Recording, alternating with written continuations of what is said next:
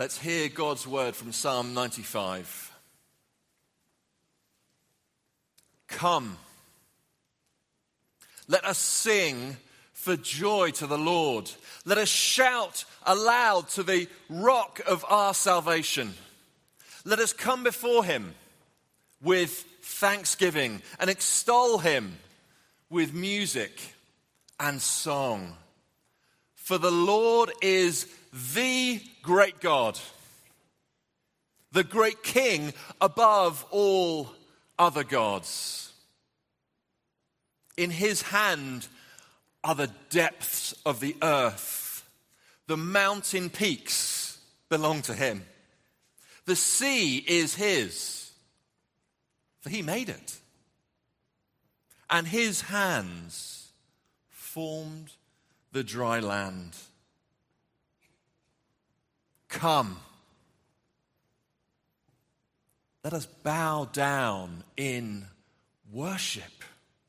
Let us kneel before the Lord, our Maker. For he is our God, and we are the people of his pasture, the flock under his care. Today, if you would only hear his voice, do not harden your hearts as you did at Meribah, as you did that day at Massah in the wilderness, where your ancestors tested me.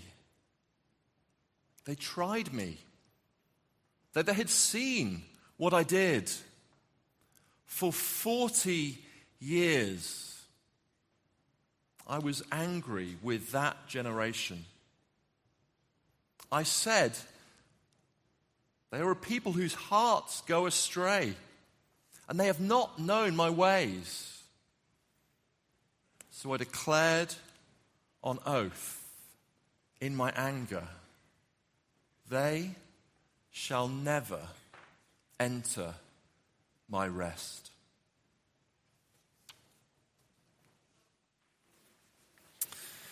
Thank you very much.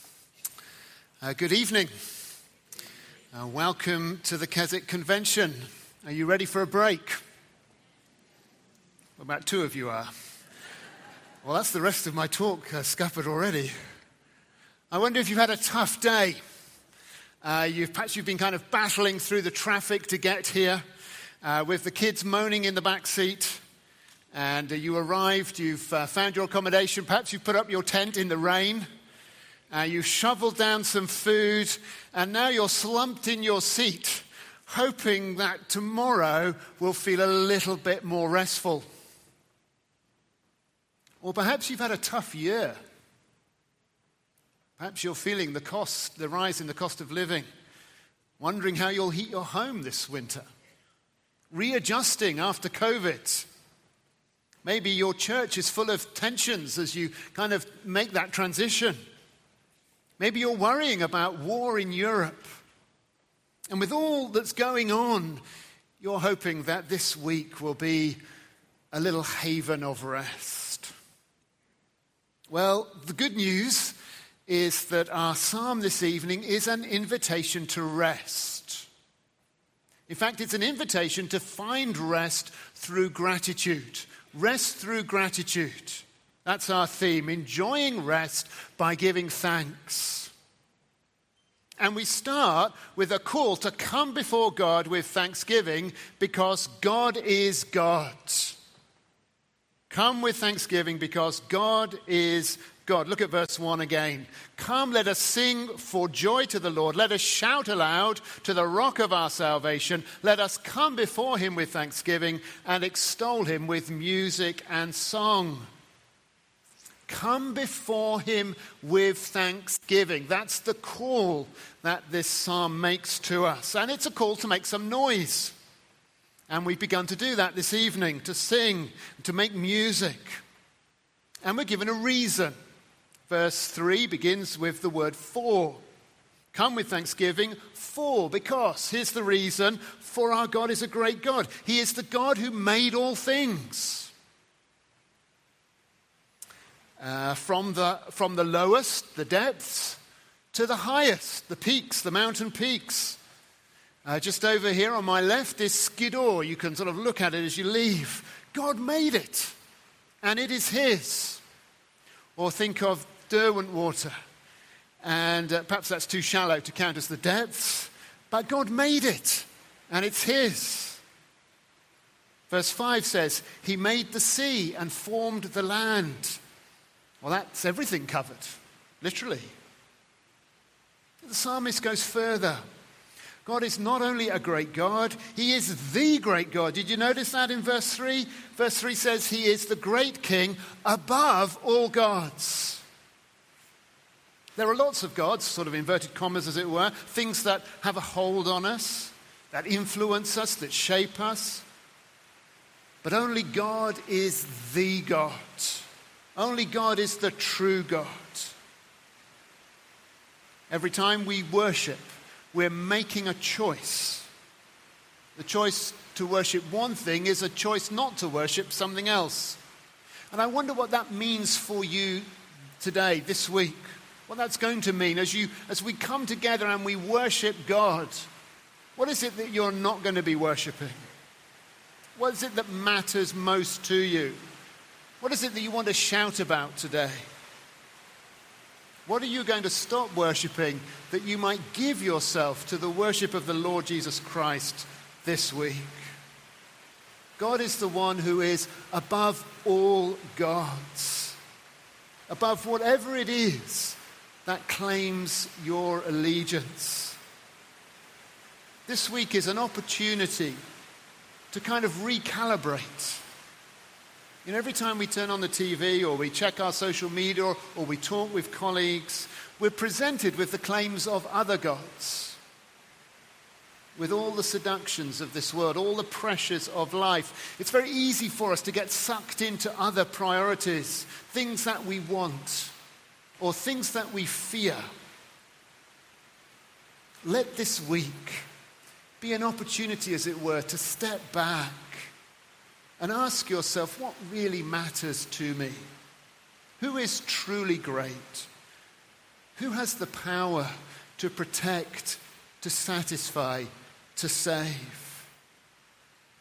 Let me encourage you for one week to forget about all the things you might want and come before God with thanksgiving. For one week, forget about the things that you fear and come with thanksgiving. And let's sing and shout about our God. Let's find rest by trusting in the God, the great God, the God who alone can protect and satisfy and save. And maybe, who knows, what we may, we may find that, that, that sense of resting in God this week, some of that may carry on into next week and the week after with all the challenges that they bring you know, preachers are supposed to illustrate their sermons. I can do no better than to invite you as you leave the tent this evening to look to the mountains and say, You see that mountain? My God made that.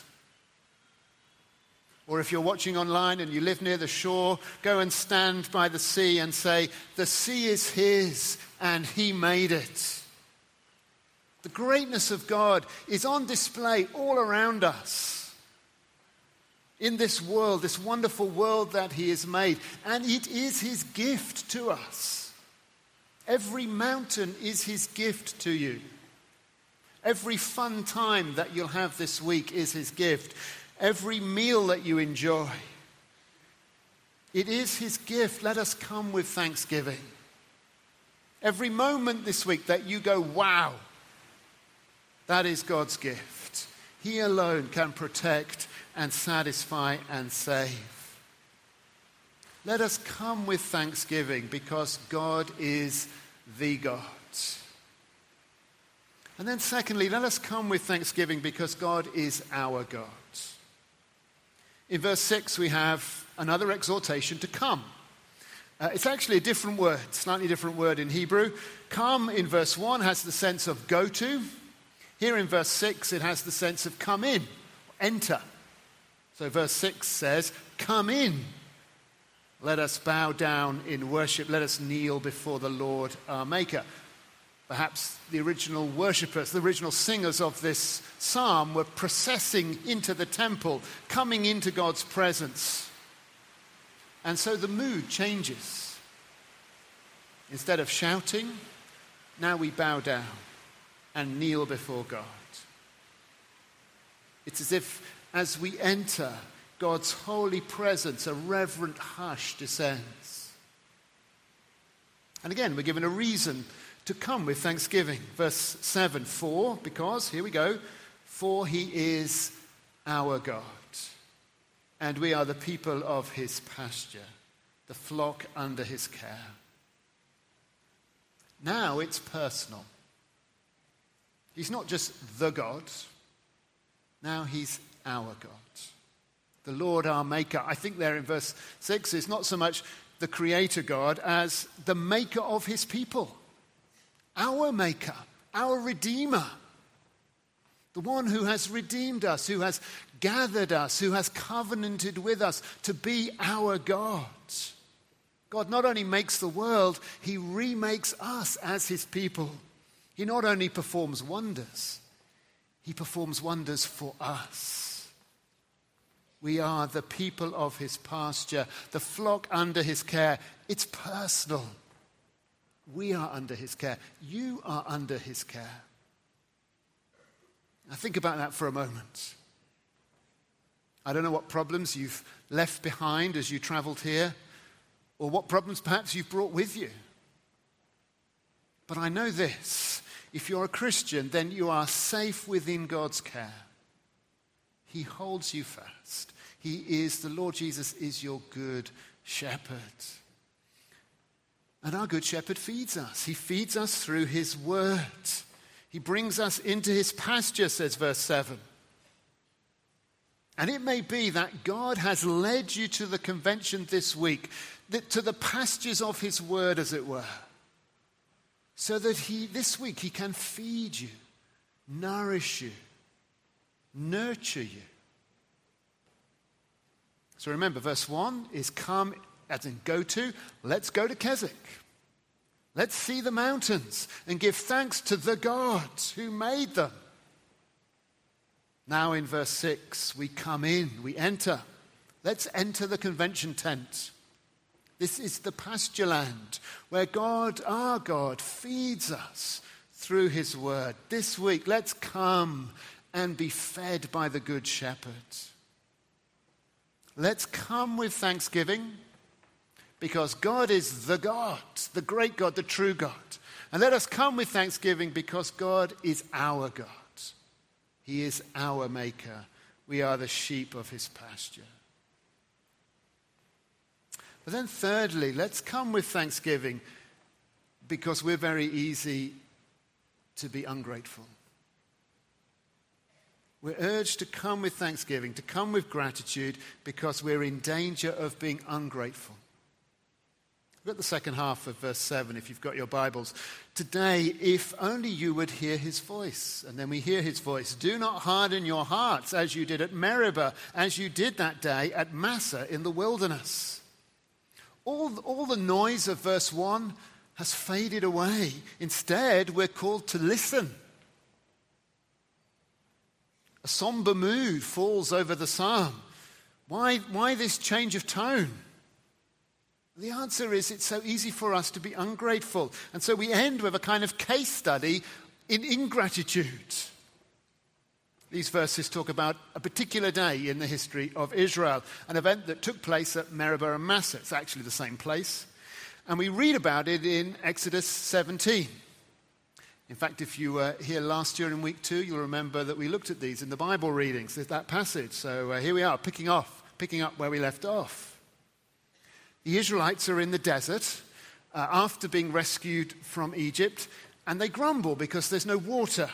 They quarrel with Moses.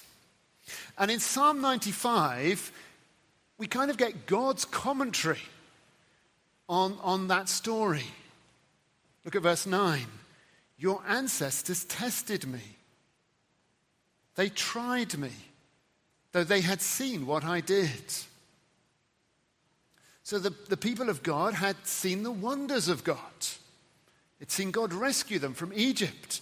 They'd seen him lead part, part the Red Sea and lead them to safety. They had seen God provide manna in the wilderness. And it seems that that wasn't enough. That was yesterday, and this is today. And they're so focused on their need that they forget about God's provision. Grumbling replaces gratitude. They were ungrateful. Now, there is a place for coming to God with our pain. We don't have to pretend we've got everything together when, when the reality is we're falling apart. The Psalms often sound a note of lament. But lament turns to God, not away from God. Lament comes and speaks to God. It doesn't, as it were, talk behind God's back. And lament comes to God in faith. The very act of coming with all that pain and confusion is a sign of faith, a faith that God hears and cares even if all our circumstances are painful. But ingratitude is different. Ingratitude turns away from God. And that is serious. It is not a small thing. Verse 9 says, or God says, they tried me. That is, they put me on trial. An ungrateful heart says, God is letting me down. He is being unfaithful. He's at fault. We put God on trial and we make our judgment against him. He's in the dock, we're the judge. But our judgment against God rebounds on us. It demonstrates our lack of faith in His care. And those who grumbled there in, in, in uh, back in there in the wilderness, those who grumbled didn't enter the land. A whole, do you remember this? A whole generation died in the wilderness. Look at verse 10. For 40 years I was angry with that generation. I said, They are a people whose hearts go astray, and they have not known my ways. Astray there may be a bit of a pun. It, it, it's, elsewhere it's translated wandered. They wandered in the wilderness because they wandered in their hearts. They went astray in the wilderness because they went astray in their hearts. Verse 11 So I declared on oath in my anger, they shall never enter my rest. In the end, ingratitude is a lack of faith. They had seen what I did, says verse 9. They had seen the same mountains that we see. They had seen amazing acts of deliverance. But they have not known my ways, says verse 10. They didn't recognize God as the God. They didn't see God as their God, as our God. They were not able to enter because of their unbelief, says the writer to the Hebrews at the end of Hebrews 3. But then in the very next verse, it's as if the writer of Hebrews picks up the end of this psalm. In the very next verse, he says that the promise of entering that rest still stands. Today, today, if you hear his voice, you can enter that rest. You can enter that rest through faith. There is hope and there is rest, even for ungrateful sinners. The people put God on trial, says verse 9. And in Exodus 17, that is, that is exactly what happened you remember this from last year? God arranged a courtroom. Moses was there as the judge. He's holding the staff of judgment that had kind of brought judgment on Egypt. He's there in the middle. The, the people of God, represented by their leaders, are on one side. And then God says, I will stand in front of the rock. So here are the people of God. They are guilty. They deserve to be condemned. Here is God. He is innocent. He deserves to be vindicated. And here is Moses acting as the judge with the staff of judgment raised. And then it falls. But in a, in a glorious, gracious kind of twist in the story, it falls on the rock. God says to Moses in that moment, God says, strike the rock. The staff of judgment falls on God. And that rock was Christ, says Paul in 1 Corinthians 10. That rock was Christ. Ultimately, the judgment of God the judgment of God's people, the, the judgment that we deserve, falls on Christ at the cross. The rock represents God stepping in to shield his people from his own judgment by bearing it in our place. And that rock was Christ. Do you notice where the psalm begins? Verse 1 Let us shout aloud to the rock, to the rock of our salvation, the rock who comes between us and God's judgment. Of all the many reasons we have to give thanks to God, top of the list is that the Lord Jesus Christ has borne the judgment that we deserve in our place so that we can come before Him with thanksgiving. What overcomes our ingratitude is God's generosity, God's grace, God's goodness. And that we see that all around us, but more than anything, we see it at the cross. That rock was Christ. Psalm 95 doesn't really have a conclusion it, I think it ends rather abruptly. Verse 7, I don't know if you noticed this, verse 7 says, If only you would hear his voice. And then in verses 8 to 11, we hear God's voice, but there's no response. We're kind of left with that word if. If you hear God's voice, if what? Then what? What happens next? The response is left to us to you. Today, you can harden your heart or you can soften your heart, humble your heart. Today, you can nurture your grumbles or you can come with thanksgiving.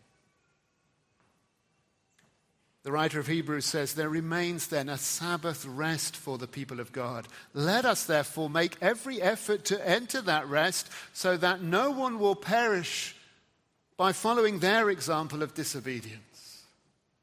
There is an eternal Sabbath rest for all who come to Christ. If you put your faith, if you put your trust in Christ. But there is also rest in this life. You will find rest this week if you let God be God. If you let God be the God. If you let God be your God. It's rest by being grateful for who God is. Rest through gratitude. The alternative, the other option, is to be your own savior. Try and sort out your problems your, by yourself. Try and establish your own identity. And the problem with that is every, every, every problem we solve is replaced by another. If we're trying to establish our own identity, then you are only as good as your last performance. We become like a dog chasing its tail. You can't we can't pull it off. And we can't solve those deeper problems of sin and death. However hard you try, you can't be your own Savior. It will drive you, it will make you weary. And you, you don't need to be. You don't need to be your own Savior. Why not? Because God is good at His job. God is good at his job. He is the great king, says the psalm, and he can bring order to your chaos. In his hands are the depths of the earth, says the psalm, and in his hands are the depths of your fear. We are the flock under his care, says the psalm. And he cares about whatever is on your heart this evening. He is God, and he is good at his job. He is our Redeemer, and He is good at redeeming. So rest. This week, rest. Rest not because you've left your problems behind for a week. Rest because you are leaving your problems in God's hands. You may find it helpful to kind of think of handing them over to God in prayer, maybe even as it were, holding them up in your hands to Him. As we close, I want to talk to three specific people here tonight. Now, don't worry, I've, uh, not, I, have made them up. Okay, they're not real people. Uh, but then maybe, maybe they are. Maybe, there's, maybe you might find a bit of yourself in one of these people. First, there's Anna. Anna's past is messy. Uh, we don't need to go into details, but her, it feels to her like her past sticks to her like glue. You know, sometimes when you're trying to wipe glue off one hand, you just end up getting it on the other hand. That's how life feels sometimes to Anna. And so she comes to the convention weary. She tries so hard to be a good Christian. But whatever she does, it never feels enough.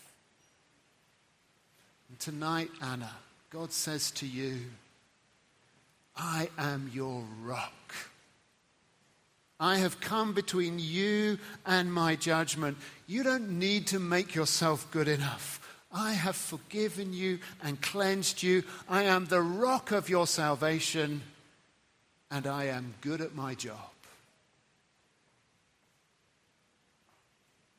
Then there's Brian. Brian is a self made man. He got where he is today through hard work and initiative. He's, he's proud of what he's done with his life. But Brian comes to the convention weary. Throughout the pandemic, he's been running to stand still, trying to keep up with rising prices, trying to hold it together, worrying that he might have to rely on others. And tonight, God says to you, Brian, I am your maker. You were never a self made man. Humble yourself, kneel before me, and then step into my care. Don't worry about being self made. Just be Brian.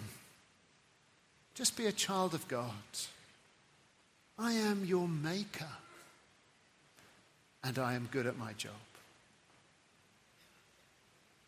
And then finally, there's Colin. Hello, Colin. Colin helps run the youth group in his church, and he loves, he loves doing it. But he just feels so inadequate. The youngsters are facing issues of sexuality and gender, issues that didn't even seem to exist when he was young. And in a few weeks, his eldest daughter starts at secondary school, kind of going into that, that world of moral confusion. And so he comes to the convention restless. How's he going to sort out his young people? How's he going to protect his daughter? Tonight, God says to Colin, I am your shepherd. And I am the shepherd of your youth group. In my hands I hold the depths of the earth, and in my hands I hold you and your family. Protecting people and redeeming people that is not your job. That's my job. And you know what? I am good at my job. Anna, Brian, and Colin will find rest by being grateful for who God is the God, our God, our rock, and our Redeemer. If there's a, a little bit of Anna or Brian or Colin in you, then, then let me end with two very practical steps you can take that will help you to find rest by being grateful. We find them in the two commands in this psalm. First of all, come and sing. Verse 1 Come, let us sing for joy to the Lord. We get something similar in verse 2 and verse 6. Come and sing. If you want to find rest by being grateful, come and sing. Sing to, let's join together and remind ourselves who God is as we sing together. Remind ourselves what He has done in a way that captures our hearts. Come and sing. And then, secondly, come and listen. Verse 7 Today, if only you would hear his voice, come and listen as God's word is preached, listening out for the voice of God for his promises, for his reassurance. This week, let's come before him with thanksgiving, and maybe we will find rest through gratitude. Let me pray.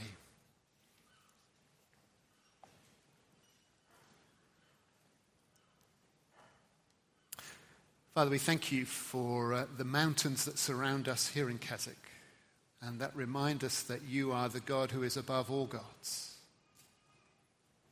We thank you too for your word and the opportunity that we have this week to, to be fed by you, to hear your voice as your word is taught. And Father, our prayer is that this week, as we gather together weary and restless, we would find rest as, we, uh, as our faith in you is strengthened, as we let you do your job of being our maker and our redeemer, our rock. And each of us with all sorts of different issues, we pray that as we come and connect, as it were, with some different facet of who you are and what you've done, we would find rest, not just for this week but for this year, rest. Because you are our God, our Maker, our rock, and our Redeemer. Amen.